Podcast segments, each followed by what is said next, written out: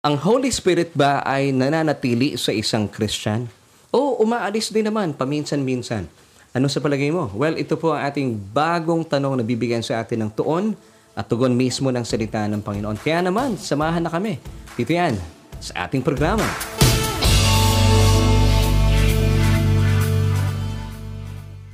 Hello everyone! Happy Tuesday! At kumusta po kayo? Isa mapagpala at mabiyayang araw po ang aking pagbati po sa bawat isang kasama natin sa araw po ito. And of course, I'm so glad that you are able to join me once again para po sa isa na naman pong edisyon na ating programang Solution with Loren Ducote. And of course, that's me. Ako po inyong kaibigan na sasamahan kayo at sasamahan ninyo mula ngayon hanggang mamaya. Dito po yan sa ating programang naghahatid ng tuon at tugon sa ating bawat tanong. And since bagong araw po ang ating pagsasaluhan sa ating bagong linggo, meron tayong bagong episode na pagbibigyan po ng pansin at bibigyan sa atin ng tuon ang mga katanong bumabalot po sa ating mga pag-uusapan sa ngayon bilang isang mananampalataya.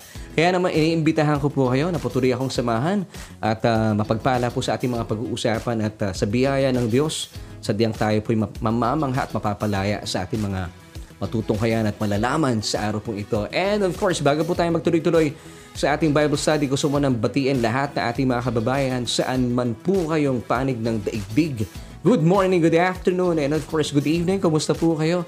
And of course, not to forget ang ating mga kababayan sa buong Pilipinas at sa buong Mega Manila. Kumusta na po kayo? And muli po, maraming salamat for joining me and for keeping me company every Tuesdays and Wednesdays dahil tayo po ay napapanood every weekdays at 7:30 via Facebook Live. And di natin kakaligtaan ang mga kaibigan po natin.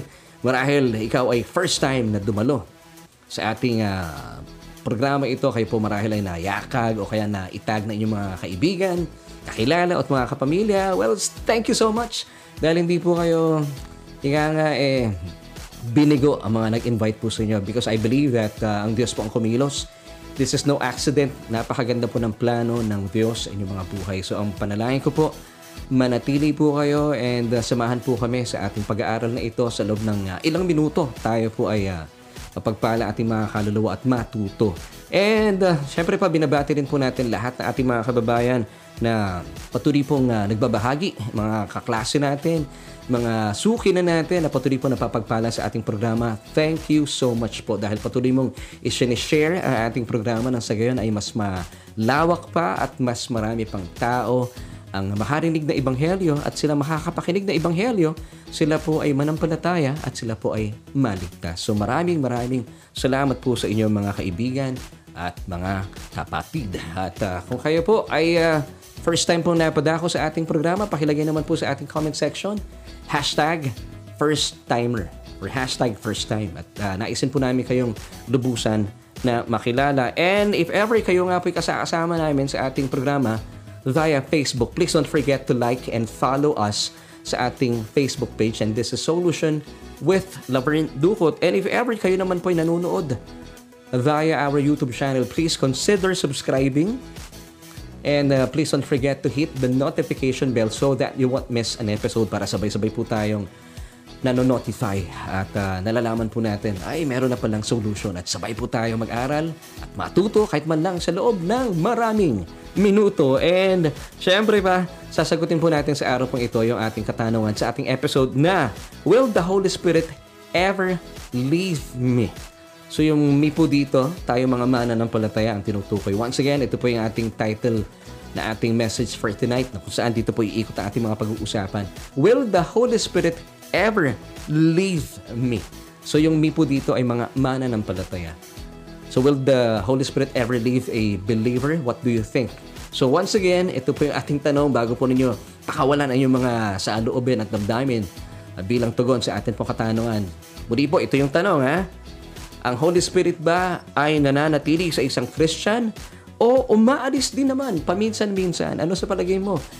Gusto po namin malaman ang inyong mga tugon sa tanong na ito at maaari po ninyong ilagay inyong mga saloobin, damdamin, haka-haka, kuro-kuro sa atin pong comment section o kung meron po kayong matibay na pinapaniwalaan, welcome na welcome po yan. Kaya naman simulan na po natin ang ating mga pag-uusapan.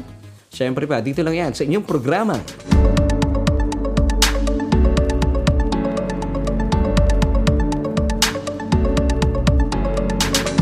Sa gabi pong ito ay kikilalanin natin ang banal na spirito o ang Holy Spirit. Sino po ba siya? At sasagutin po natin ang ating katanungan na iniwan kanina. Once again, para po sa mga kasama natin ngayon lang, narito po muli ating tanong. Ang Holy Spirit ba ay nananatili sa isang Christian? O umaalis din naman paminsan-minsan? Ano sa palagay mo? So kikilalanin po natin siya, paano po ba siya makipag-ugnayan sa ating mga mananampalataya. So ang atin pong episode for tonight, it's entitled, Will the Holy Spirit Ever Leave Me? So yung me po dito, ikaw at ako ng mga mananampalataya na. So what do you think? Gusto po namin malaman ang inyong mga tugon sa ating katanungang ito. Now, sino ba talaga ang Holy Spirit? Well, the Holy Spirit, the third person of the Trinity, is the Spirit of God who remains active. Well, praise God. And manifests God's power and presence in the lives of every believer. So siya po ay nasa sa atin na bilang mga mananampalataya. Siya po ay nananahan at mananatiling mananahan sa ating born-again spirit. Ito po ay nagsimula nang atin na pong tinanggap ang paanyaya sa atin ng Diyos na kilalanin bilang ating Panginoon at tagapagligtas ng kanyang bugtong na anak na si Jesus.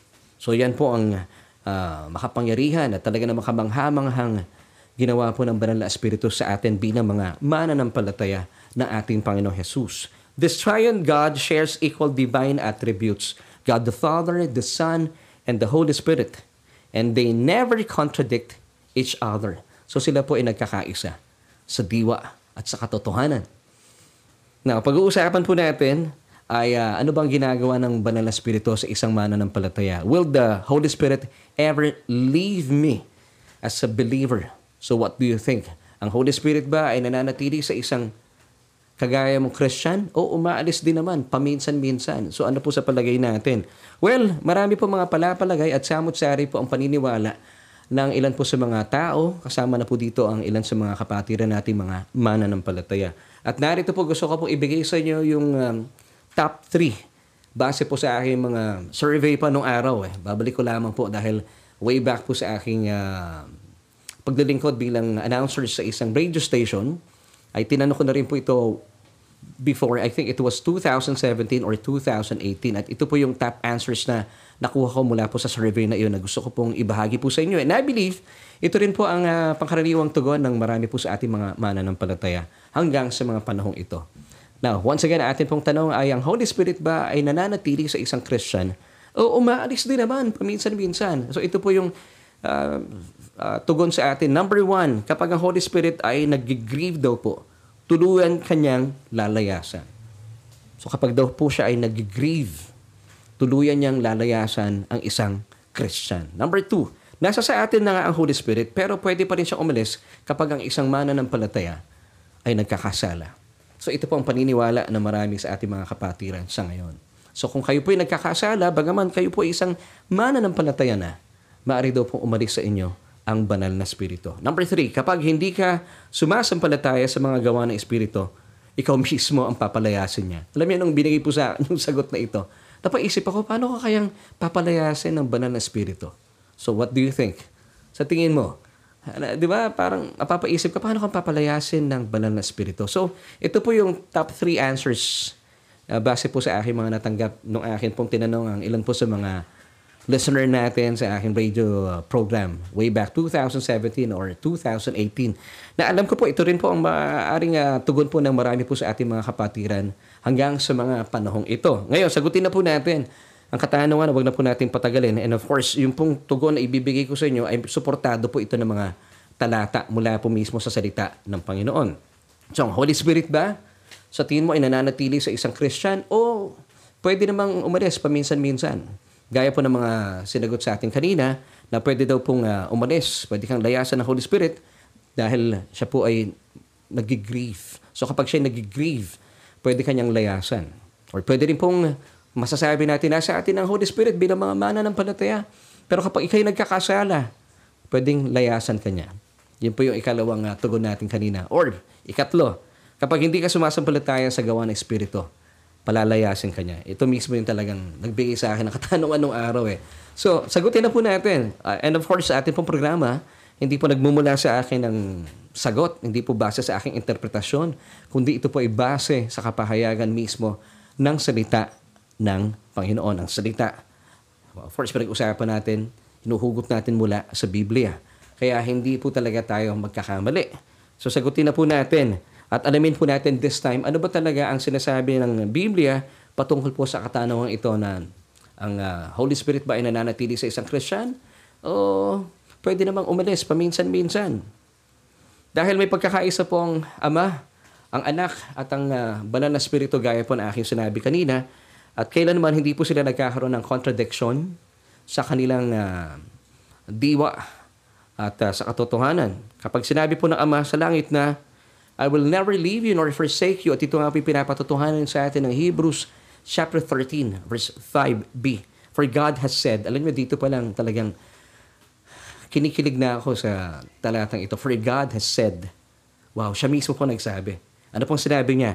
I will never leave you or abandon you. Wow. Now, pansinin po natin at bigyan natin ng tuon itong salitang never in this passage. Pakilagay po sa ating comment section. Ano sa tingin mo ibig sabihin ng never? Ito po ay lagi natin pinag-uusapan. And once again, napakaganda po na ibig sabihin po ng word dito na never or never in the original text, which is, of course, it was written in Greek. Ano ba ito sa Greek? Let's go back to Hebrews 13, verse 5b. For God has said, I will never leave you or abandon you.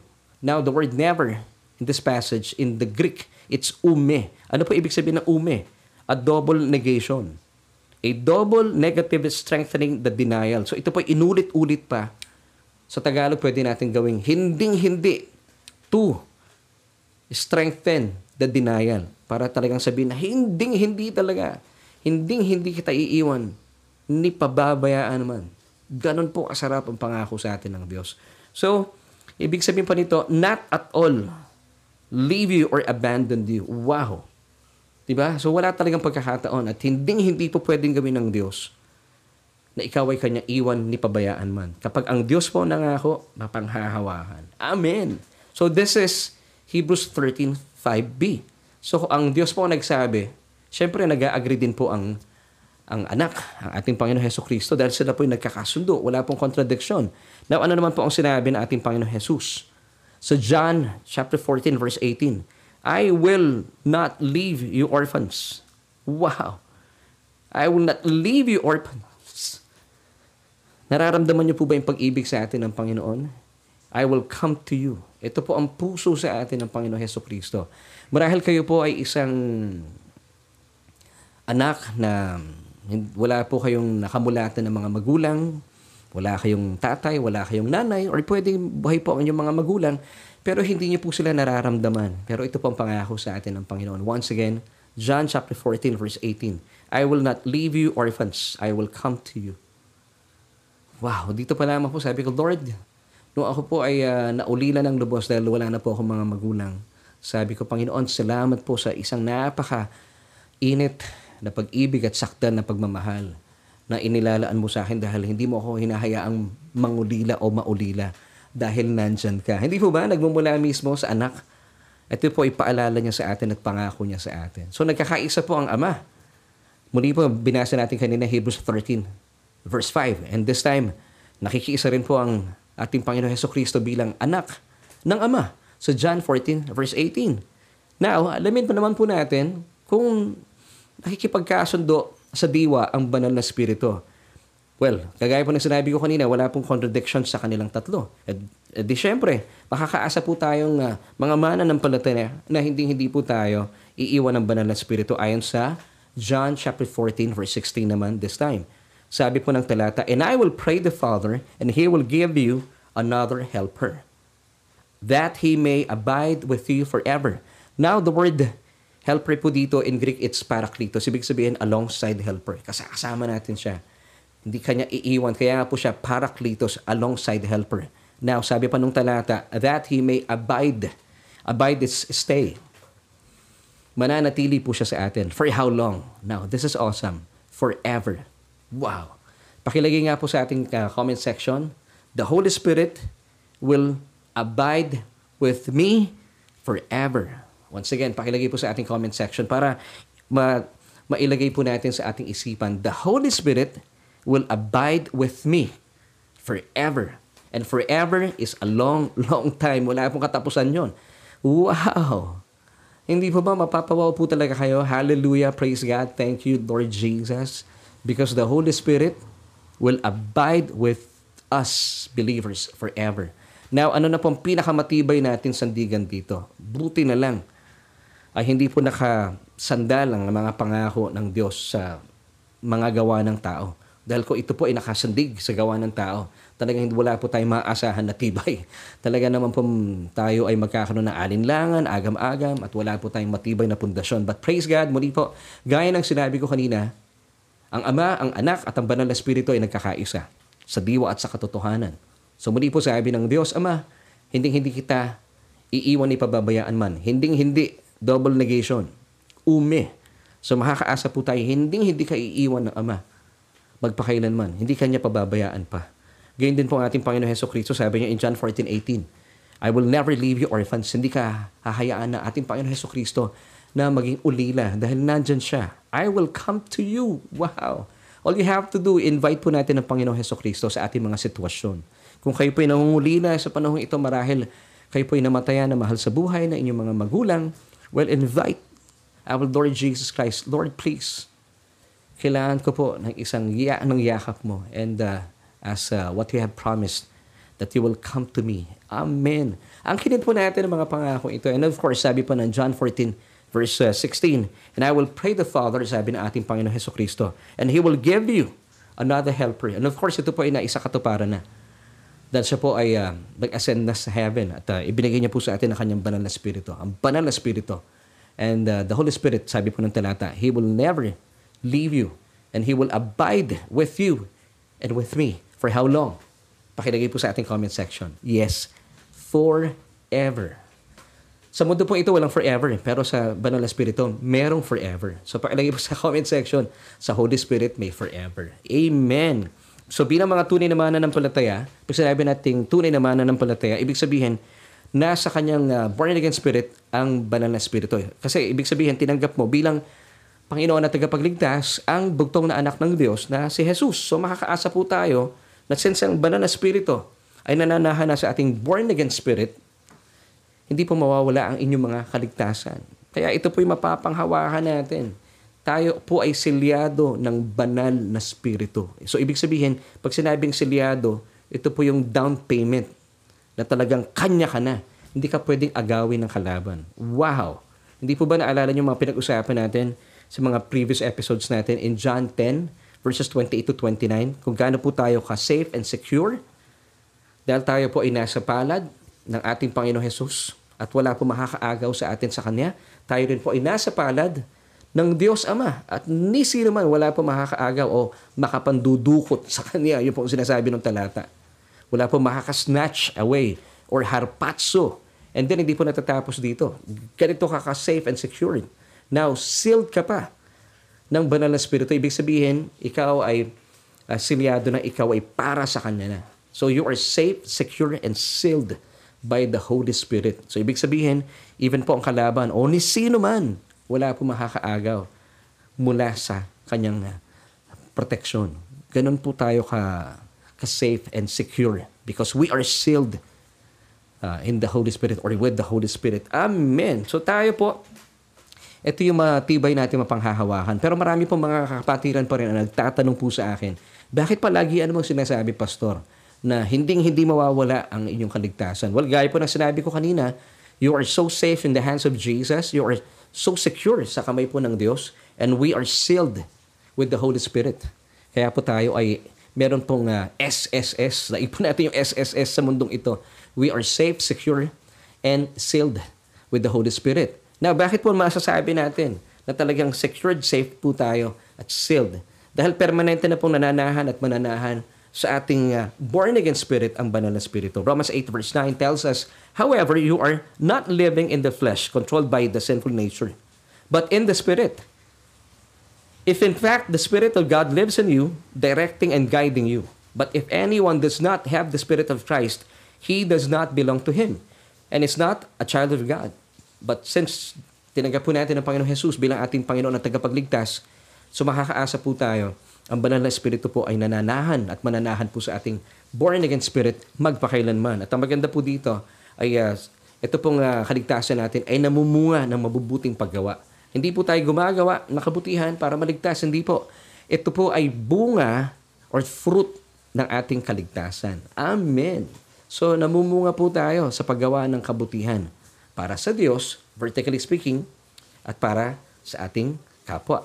Sa ating mga kapwa mananampalataya at sa mga taong wala pang relasyon sa ating Panginoon Hesukristo, horizontally speaking. So, ito po ay babalik ka pa rin sa krus. Amen. Now, isa pang verse, 1 John chapter 3, verse 9. Whoever has been born of God or born again does not sin. For God's seed, o yung seed po dito ay sperma. For God's sperma remains in him. Yung him po dito, mga mananampalataya. And he cannot sin because he has been born of God or he has been born again. Bakit po kaya mapapanghawahan natin na ang kaligtasan po natin ay secured na? Kasi po ang banal na espiritu ay nasa sa atin, yung buhay ng Diyos, yung seed niya, yung kanyang binhi. And yung pong binhi dito in the original Greek, it's sperma. So pag sinabing sperma, yung buhay. And in this case, buhay po ng Diyos ang nasa sa ating born-again spirit. Kaya naman po, as long as nasa ating born-again spirit, ang banal na spirito, ligtas ka. Eh sabi po ng mga pinag-usapan natin kanina, hindi po tayo iiwanan ng banal na spirito. So ibig sabihin, hindi mawawala ang ating mga kaligtasan bilang mga mananampalataya. So this is good news. So hindi po talaga mawawala sa atin ang kaligtasan kasi po hindi na po tayo lilisanin pa ng banal na espiritu. And that's why the New Covenant of Free Grace, it's called Good News.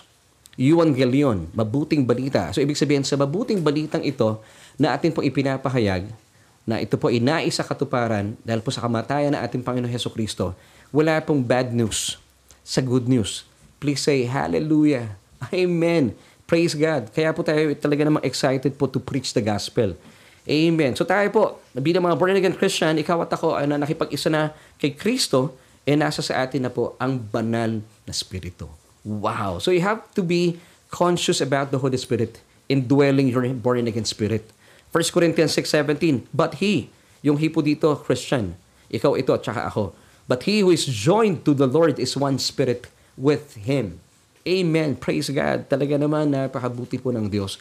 At tayo po ay nananagana sa mga katotohanan mula po sa mga talatang ating ibinabahagi po at pinag-uusapan. So, ito po ang maganda rito. The moment you put your faith in Jesus, of course, tinanggap po natin siya bilang ating Panginoon at tagapagligtas, the Holy Spirit gave us a new nature through spiritual birth. So wala na po yung ating sinful nature. Isa lamang po ang nature natin bilang mga mananampalataya. Ito po ay binanggit ko na kanina. Ang tawag dito ng Panginoon, di ba? In John chapter 3 verse 3, born again experience. So nagkaroon po ng spiritual birth and that's why tayo pong kumilala at tinanggap si Jesus bilang ating Panginoon at tagapagligtas ay ipinanganak na muli. And that's why this is called born-again experience. At ang tawag nga po ng mga theologians dito ay regeneration. So ang Diyos po ang kumilos. It's an act of God where a spiritually dead person is made alive in Christ through the Holy Spirit. So ang banal na Espiritu po ang kumilos, hindi po tayo. Kaya nga po tayo ay napaka-blessed because wala na po yung ating old sinful nature. Tayo po ngayon ay binago na. Ngayon, sabi po ng Biblia, you have to be conscious about your new nature, your new identity, which is now in Christ Jesus. Amen. 2 Corinthians chapter 5, verse 17, this time, basahin po natin. Therefore, if anyone is in Christ, and this is you, kaibigan at kapatid, that is grafted in, joined to him by faith in him as Savior, he is a new creature, reborn and renewed by the Holy Spirit. The old things, the previous moral and spiritual condition, kasama po dito yung old sinful nature, have passed away. Amen. Behold, new things have come because the spiritual awakening brings a new life. So meron na po tayong bagong kalikasan. Hindi na po tayo yung dating masama at madumi sa harapan ng Diyos. Hindi na po, because we are now in Christ. Wala na po tayo kay Adam. So tayo po mga mananampalataya ay I pray na naging malinaw po ito sa atin because marami pa rin mananampalataya sa ngayon na sinasabi nila, they still have two natures. Hindi po pwede. Hindi pwede ang sinful nature ay nasa sayo pa. And at the same time, meron kang bagong nature. Kasi sinasabi po nila na kapag ang tao po ay isang mananampalataya, of course, tinanggap ang Panginoong Jesucristo, nasa kanya ang banal na espiritu. Pero kapag siya po ay nagkakasala, bumabalik sa kanya yung kanyang sinful nature. So, ibig sabihin, umaalis daw po ang banal na espiritu. At ang sabi nila, at ang tinanong ko nga po sa ilan sa mga kapatid ko before, sa aking opisina, sa amin pong, dati ko pong pinaglilingkuran, so sabi ko sa kanila, paano babalik ang banal na espiritu sa inyo? Gumawa ka lang na mabuti, Kuya Laverne, para bumalik ang banal na espiritu. Now, the question is this true? Hindi po ito totoo because kapag ang isang mananampalataya po, sabi po muli ng 2 Corinthians 5, verse 17, you must be aware and conscious. Wala na po yung inyong old sinful nature. Hindi na pwedeng bumalik yun. Kasi po meron ka ng bagong nature. You are now partaker of God's divine nature. Hindi po pwedeng naninirahan sa inyo ang masamang espiritu and at the same time, yung banal na espiritu. Well, sinasabi ng iba, kaya nga umaalis ang banal na espiritu kasi pumapasok ang masamang espiritu. Delikado yun. So, ibig sabihin, mas makapangyarihan pa yung masamang espiritu. Hindi po pwede mangyari yun. Now, kanina po na-establish natin na hindi po tayo iiwan ng Diyos. I will never leave you nor forsake you. Sabi ng Hebrews 13, verse 5. Sabi ni Jesus, I will never leave you na nangungulila. Or, di ba, ito po yung paalala sa atin kanina ng John 14, verse 18. So, malinaw. I will never leave you orphans. Hindi tayo gagawing mangungulila ng Diyos o mauulila. And of course, John 14:16. Sabi ng Panginoon Jesucristo, the Holy Spirit will abide with you forever. So hindi pwede siyang umalis para to give way to the evil spirit. Hindi po pwede yun. So you, as a believer, as a Christian, as a born-again Christian, meron ka na lamang pong isang nature. Because you are now in Christ. You are no longer in Adam. Nilipat ka na ng Diyos mula kay Adam na dating madumi, makasalanan, hindi ka tanggap-tanggap sa harapan ng Diyos. But because of Jesus' finished work on the cross, nilipat ka ng Diyos from Adam, now you are now in Christ Jesus. This is now your new location forever and ever. At pag binabanggit po natin yung word na in, it's a preposition of place. It's a preposition of location. It tells you where you are, nasaan po kayo. You are now in Christ and what you are. You are now the righteousness of God in Christ Jesus. Kaya nga po, ang Ebanghelyo ay good news. And this happened, this was established upon the death of Christ on the cross. Na italaga po, na ipanganak, at naitatag ang tinatawag na New Covenant of Pure Grace. Amen. So tayo, bilang mga mananampalataya, you have to be conscious about your new nature in Christ. That we are now partakers of God's divine nature. So, wala na po yung dating ikaw. You have to be conscious about the new you. Kasi sabi po ng talata kanina na binasa natin, behold, all things have made new. Wow! Thank you, Jesus. Now, since tayo po ay mga bago na, meron tayong bagong kalikasan. At ang kalikasan po natin ay sa paggawa ng mabuti para sa Diyos. Naisin po natin bilang isang mananampalataya. Of course, hindi tayo perfecto as a human being, pero as much as possible, we want the best for God and we want the best for our fellow men. Vertically speaking, gusto natin gumagawa ng mabuti para sa Diyos. And horizontally speaking, gusto natin gumagawa ng mga bagay na magbibigay po ng mapapagpala ating kapwa mananampalataya at syempre pa yung mga kababayan po natin, mga kapatiran natin o mga kaibigan natin wala pang relasyon sa ating Panginoon Jesucristo. So, vertically speaking at saka horizontally speaking, talaga naman tayo pinilikha na gumawa lamang ng mabuti. Babalik ka pa rin talaga sa krus, ano? Now, ito po yung pinapatutuhanan sa atin bilang mga namumunga ng mga mananampalataya. So, ito ay maganda po, no? Na pinapakita na tayo gumagawa ng mabuti. Hindi para maligtas. Ito po ay bunga ng ating kaligtasan. Hindi mo mapigilan ang sarili mo because you have this new nature. Ito na po yung inyong identity today. Ephesians 2, verse 10. For we are God's workmanship created in Christ Jesus for good works. So, ito lang po yung ating natural, kalikasang naisin na ating mga isipan na gumawa ng mabuti. And of course, dahil tayo po'y binago na, meron ng bagong nature. Ang kalikasan pong ito ay namumunga pa ng mga mabubuting bagay.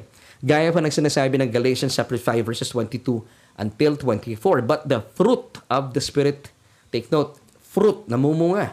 Namumunga daw po ang spirito na nasa sa atin na, but the fruit of the Spirit is love, joy, peace, long-suffering, kindness, goodness, faithfulness, gentleness, self-control. Even though ang pangalan nito ay self-control, pero wala po tayong ambag dito. Wala po ambag dito yung ating mga sarili. Self-control is a fruit of the Spirit.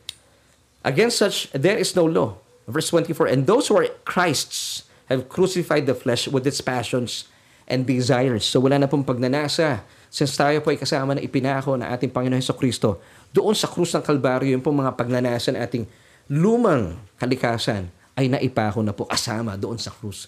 Kaya po ang kagalahan natin, ang ating pong passion, ang ating mga desire, ay mga bagay na magbibigay po ng kaduguran sa Diyos at sa ating kapwa-tao.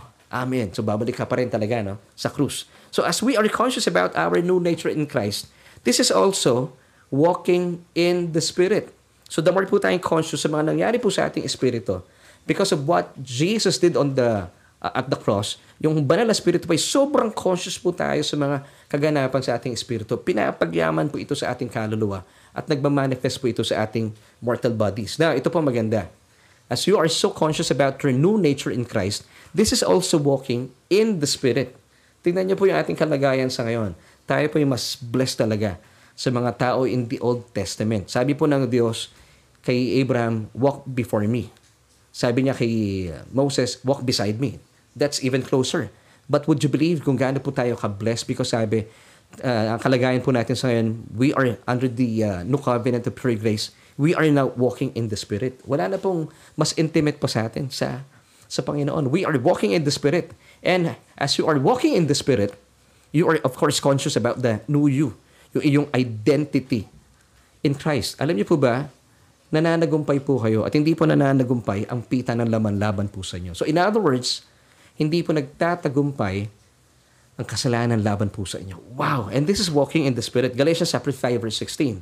I say then, walk in the Spirit, and you shall not fulfill the lust of the flesh. Alam niyo, pinag-usapan po natin last Wednesday, when you are walking in the Spirit, this is also praying in the Spirit or praying in tongues. Wow! So the more po kayong nakikipag-ugnayan through or in the Spirit, through praying in tongues or praying in the Spirit, wala nang laman ng isipan mo, kundi ang bagay yung namakadiyos. Kaya po, hindi po nananagumpay ang anumang pita ng laman. Amen. Now, sundan pa po natin ito. Galatians 5, verse 18. Sabi po ng talata, but if you are led by the Spirit, of course, if you walk in the Spirit, you are being led in the Spirit or by the Spirit. You are not under law. So, kaya pala, sinasabi ng Romans 6, verse 14, since you are not under law, basahin po natin yung talata, for sin shall not have dominion or power over you. Why? For is because you are not under law, but under grace. So since tayo po bilang mga mananampalataya, malinaw po sa atin that we are now under the new covenant of pure grace that was established on the cross. It's a covenant between God and His Son, Jesus.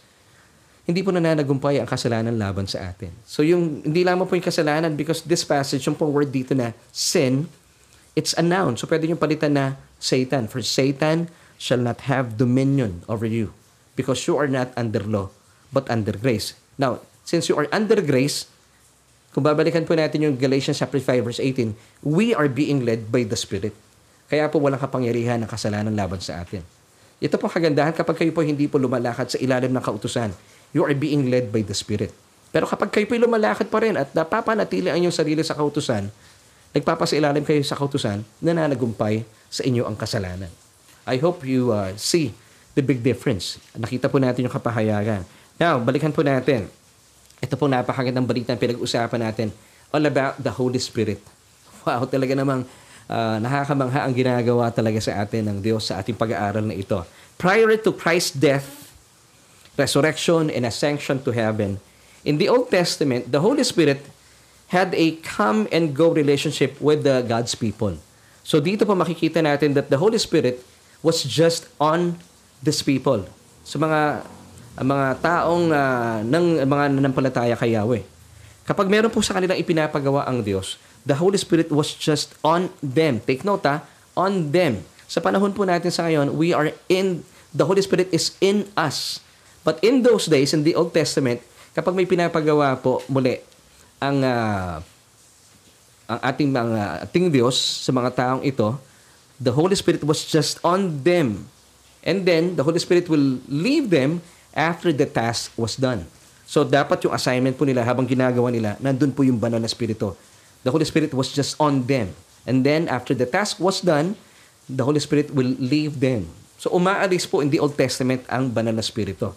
Now, let me give you yung mga ilang tagpo sa buhay this time. Simulan po natin sa tagpo sa buhay ni Samson.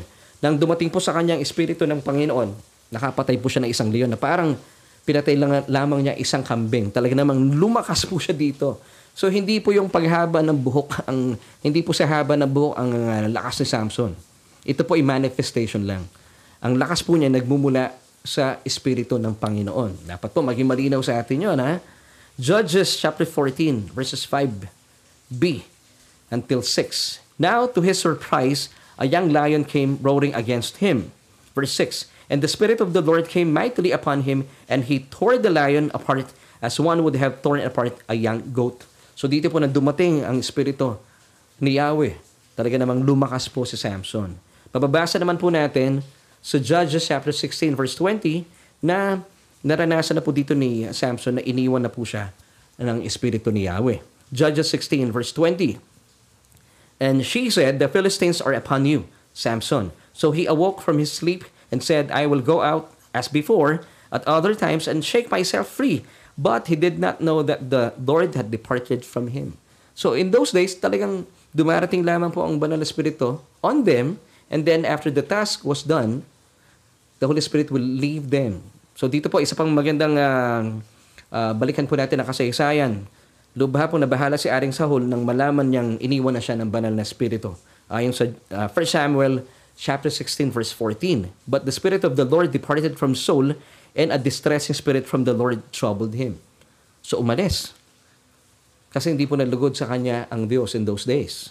Mababasa naman po natin sa 1 Samuel chapter 16 verse 13 naman po, kung saan ay nilukuban po si David ng Espiritu ni Yahweh. At mula noon ay sumakanya na po ang Espiritu ng Panginoon. 1 Samuel 16:13. Then Samuel took the horn of oil and anointed him. Si David po pinag-uusapan dito, in the midst of his brothers. And the Spirit of the Lord came upon David from that day forward. Pero ito pong takot po ni David nung siya po ay nagkasala sa pakikiapid kay Bathsheba. Alam po natin ang kasaysayan, natakot siyang mawala ang Espiritu ng banal na Espiritu sa kanya. Kung kaya, ganito na lamang po ang kanyang pagsusumamo. Psalm chapter 51 verse 11, do not cast me away from your presence, and do not take your Holy Spirit from me.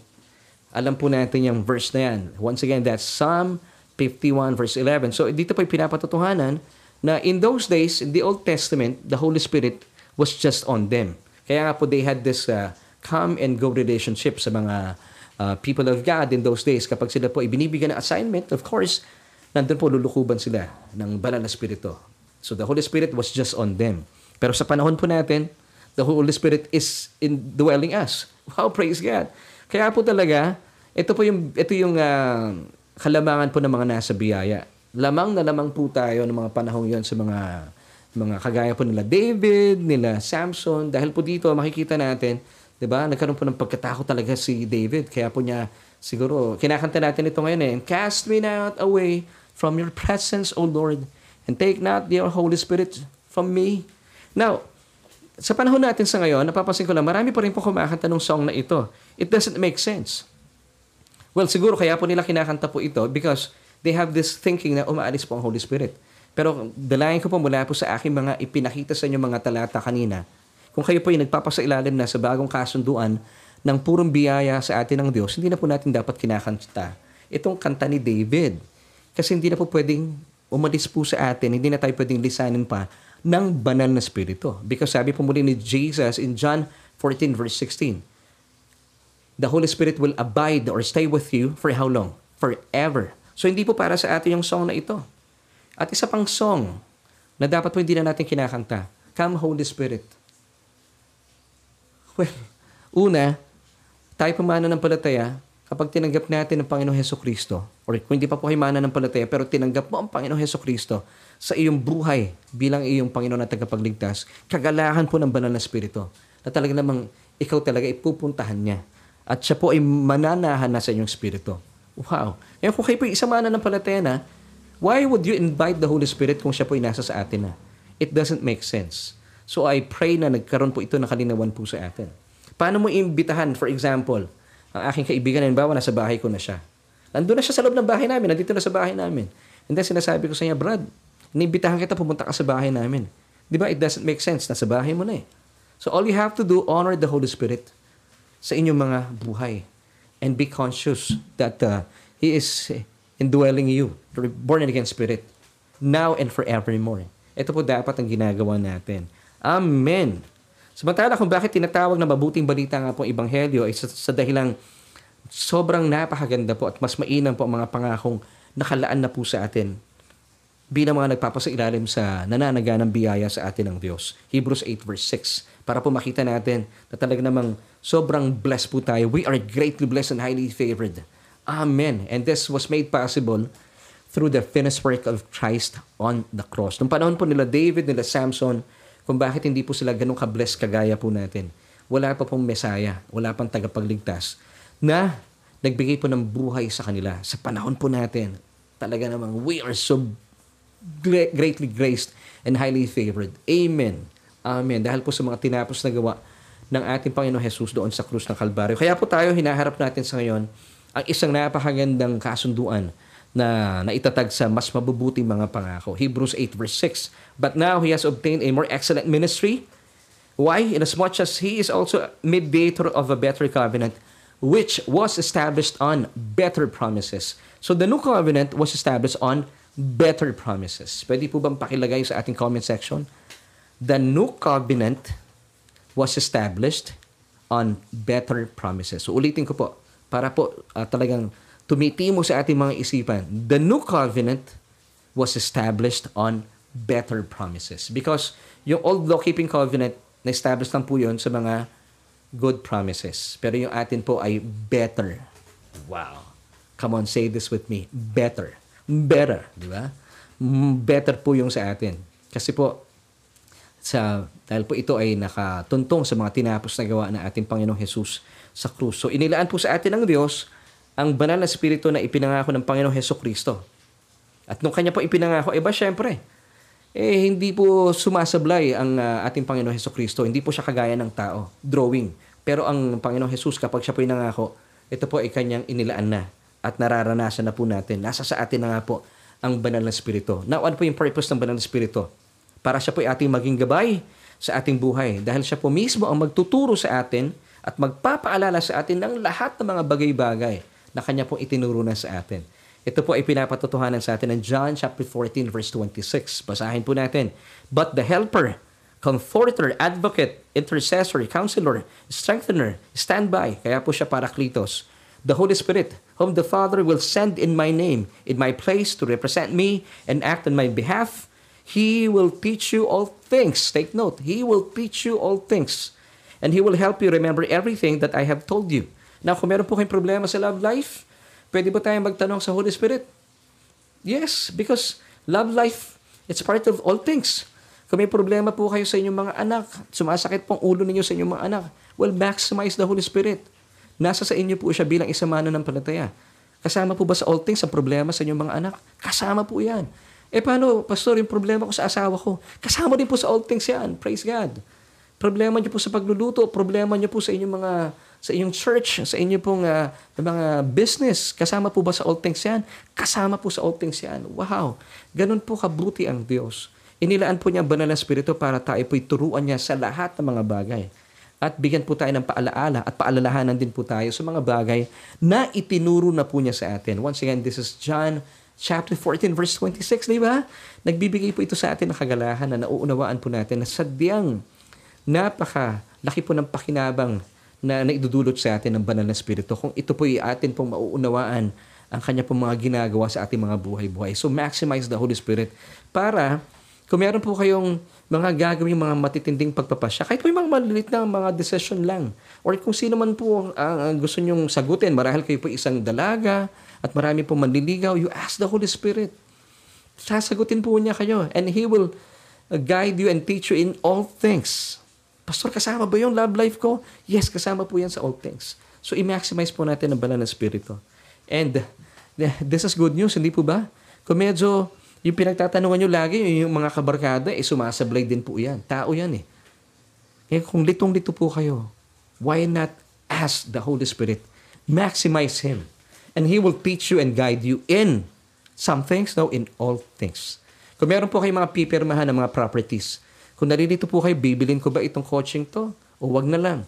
Bibilin ko ba itong property na to? O wag na lang. You ask the Holy Spirit. Because once again, He will teach you all things. And He will help you remember everything that I have told you, sabi mismo ni Jesus. Wow! So ano pang hinihintay mo? Maximize the Holy Spirit. Kaya nga po, the more po tayo ay conscious about the Holy Spirit, ang dami po talagang benefits na pangkaraniwan ay hindi po nalalaman po ng mga ordinary mananampalataya. Well, I pray na, kaya po tayo nagba-Bible study, ayaw po natin maging ordinary mananampalataya. Gusto natin maging super Christians. Kasi po, we are a super God. We have a big, big God. We have a, talaga namang, we are super blessed. Amen. So, wag po tayong manatili lang dun sa average. Wag ka lang maging average Christian. Gusto natin ay managana pa po tayo sa kapahayagan mula sa Diyos. Amen. Di ba? Good news po ito. So, kung kayo po yun, nalilito, nagkakaroon na alinlangan sa mga pagpapasya sa inyong mga buhay, you ask the Holy Spirit because He will teach you and guide you in all things. And He will help you. Remember, everything. Take note, everything that I have told you. Sabi po yan ng ating Panginoon Jesucristo. Amen. So sa atin pong pagtatapos, let's go back to our question. Ang Holy Spirit ba ay nananatili sa isang Christian? O umaalis din naman paminsan-minsan? Ano po sa palagay ninyo? Well, ito na po yung ating sagot. The good news is, kaya po ang Ebanghelyo ay good news, hinding-hindi na po aalis sa atin ang banal na Espiritu. Once na tinanggap mo si Jesus bilang iyong Panginoon at sariling tagapagligtas, this is good news. Kaya po talaga tayo excited to share this message. Ang banal na Espiritu po ay mananahan na at mananahan magpakailanman sa inyong mga born-again spirit at hindi na po siya lilisan magpakailanman. Amen. E paano, Pastor, kung nagkakasala po ako? Meron tayong episode dito. Ang gagawin lamang po ng banal na Espiritu po sa atin, papaalalahanan po tayo that you are still the righteousness of God in Christ Jesus. So muli po, uulitin ko, hindi po lilisan ang banal na Espiritu sa mga Christian. Siya po ay mananatili magpakailanman. John 14:16.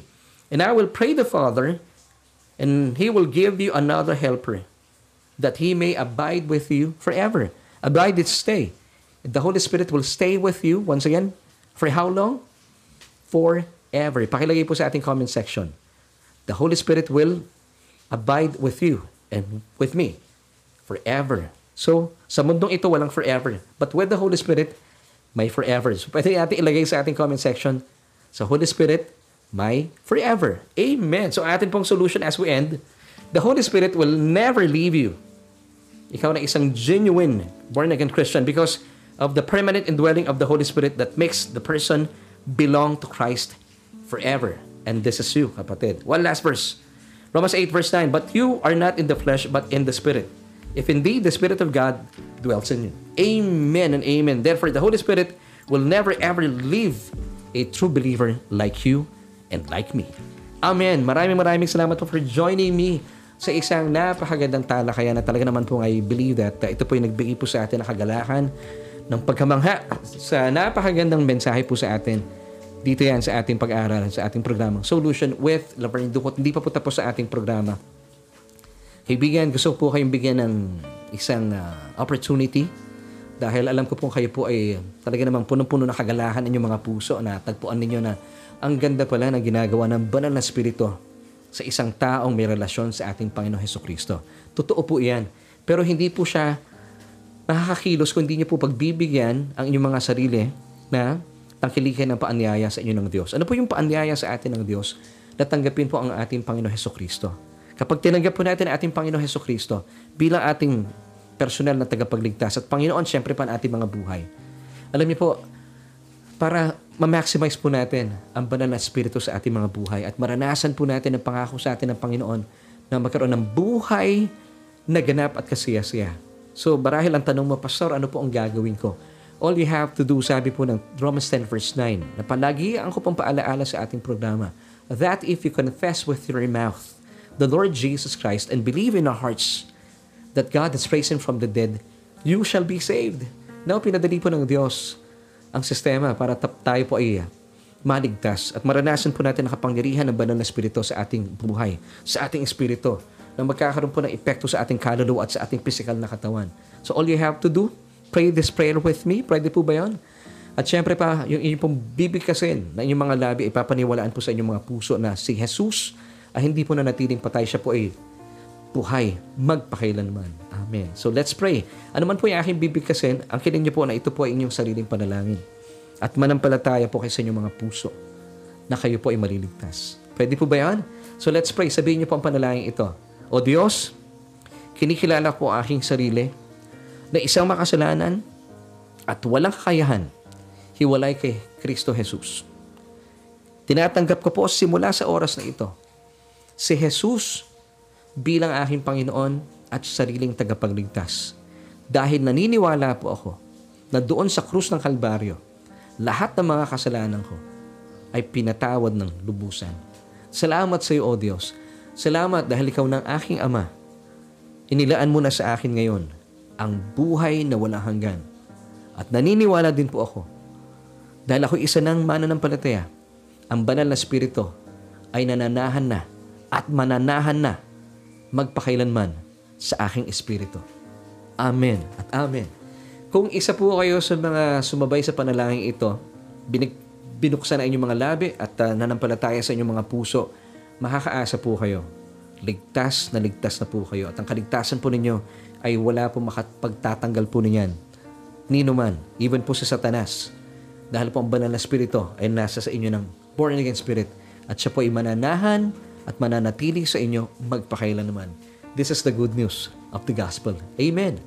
At dito naman po ay patuloy po namin kayong inaanayahan na samahan po kami every Tuesdays and Wednesdays at 7:30 via Facebook Live. Sama-sama po tayong mag-aral sa ating programa. At gusto ko naman pong kausapin ang ating mga kaibigan. Marahil kayo po ay ating mga kababayan, mga kapatiran, na marahil meron po kayong mga alinlangan o agam-agam sa ating mga pinag-usapan. Pero naghahalo po at naglalaban ang inyong damdamin, ang inyong isipan. Ang inyong isipan ay namamangha. At ang inyong puso po ay nagagalak. Pero dahil nga po sa inyong mga natutuhan in the past, lumalaban ang inyong mga dating mga nalalaman. Pero alam mo sa puso mo ang katotohanan. Ibinigay ko po sa inyo mga talata. Ito po ang patunay na talagang hindi po tayo iiwanan ng banal na espiritu. Kasi pag iniwan po kayo ng banal na espiritu, doon po kayo matakot. Ibig sabihin, mawawala po ang inyong kaligtasan. But praise God, mula po sa ating mga pinag-usapan, sinabi po mismo na ating Panginoon Hesus Kristo kung bakit matibay po yung ating sandigan. The Holy Spirit will abide with you, sabi niya, in John 14:16. For how long? Forever. Yung pong word dito na abide ay stay. So kung mag-i-stay po ang banal na espiritu, mananatili po ang inyong kaligtasan. Ngayon, kung hindi po mag-i-stay ang banal na espiritu sa inyong born again spirit, dun po tayo dapat matakot. Pero hindi po mangyayari yun. Dahil po, kapag ang Diyos ang nangako at nagkakaisa po sila ng kanyang anak at ng banal na espiritu, matibay po ang ating mapanghahawakan pangako. At ito po ay sadyang matatayuan po natin dahil ang Diyos po ang nangako. Amen. At gusto ko po kayo ipag-pray at alam ko pong kayo ay namamangha sa ating mga pinag-usapan. Pwede po ba yun? Let's pray. Aming Diyos at Ama makapangyarihan sa lahat, salamat po sa kapatid na ito, sa aming mga bagong kaibigan, kasama po namin, nag-aaral sa aming programa ito sa Solution with Loren Ducote. Salamat o Diyos dahil patuloy mong binubuksan na aming kaisipan. At Panginoon, patuloy po kami na mamangha at napapalaya dahil po sa inyong biyaya. Aming Diyos, aming Ama, dalayan ko po sa kapatid na ito. Marahil naglalaban pa rin po sa kanyang isipan ang kanyang mga nakagisnang mga katuruan. Pero tinatanggap na kanyang puso ang katotohanan mula po sa iyong salita na aming pinag-usapan at pinag-aralan kanina pa. Dalayan ko po, O Diyos, magkaroon po siya ng peace of mind at kapayapaan din po sa kanyang puso. At tangkinin po niya na sadyang ang banal na espiritu ay nananahan na sa kanya. At hindi po siya iiwanan. At ito pong kagalahan na dapat po naming taglayin at maibahagi din po sa aming mga mahal sa buhay. At talaga namang nagbibigay po sa amin ng mabuting balita ang iyong ebanghelyo. At ang iyong ebanghelyo, since siya po ay mabuting balita, wala pong masamang balita na laan ito para sa amin. Salamat sa iyo, O Diyos, at maging kasangkapan po aming mga pinag-usapan para lalo pa kami mamangha at magbigay ng papuri sa iyong kadakilaan at katapatan. Bilang aming Diyos, bilang aming Ama, at kami bilang iyong mga anak. Salamat po. Ito po ang aming panalangin sa matamis na pangalan na aming Panginoong Jesus. Lahat po tayo magsabi ng Amen at amen.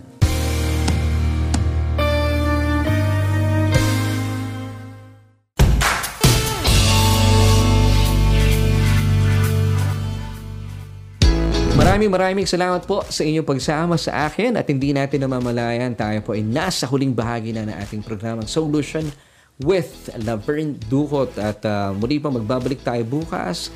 Ipagpapatuloy po natin ating mga pag-uusapan kaya naman wag po kayong mawawala dahil talaga namang kamangha-mangha po ang biyaya ng Diyos na sa atin po ang dulot ay napapalaya po tayo mula sa ating mga agam-agam, alinlangan at mga pangamba sa ating mga puso, hindi po ba? Well, kung kayo po ay napapagpala at naniniwala sa ating mga pinag-uusapan, pwede po ba akong maglambing po sa inyo? Na pakishare yung ating broadcast nang sa gayon mas marami pa pong tao ang mapagpala, mabuksan ang kanilang isipan at sila man din po ay makapakinig ng salita na Ebanghelyo na ating Panginoong Hesukristo at kapag sila po ay nakapakinig at nanampalataya, sila po ay maliligtas din, makagaya natin.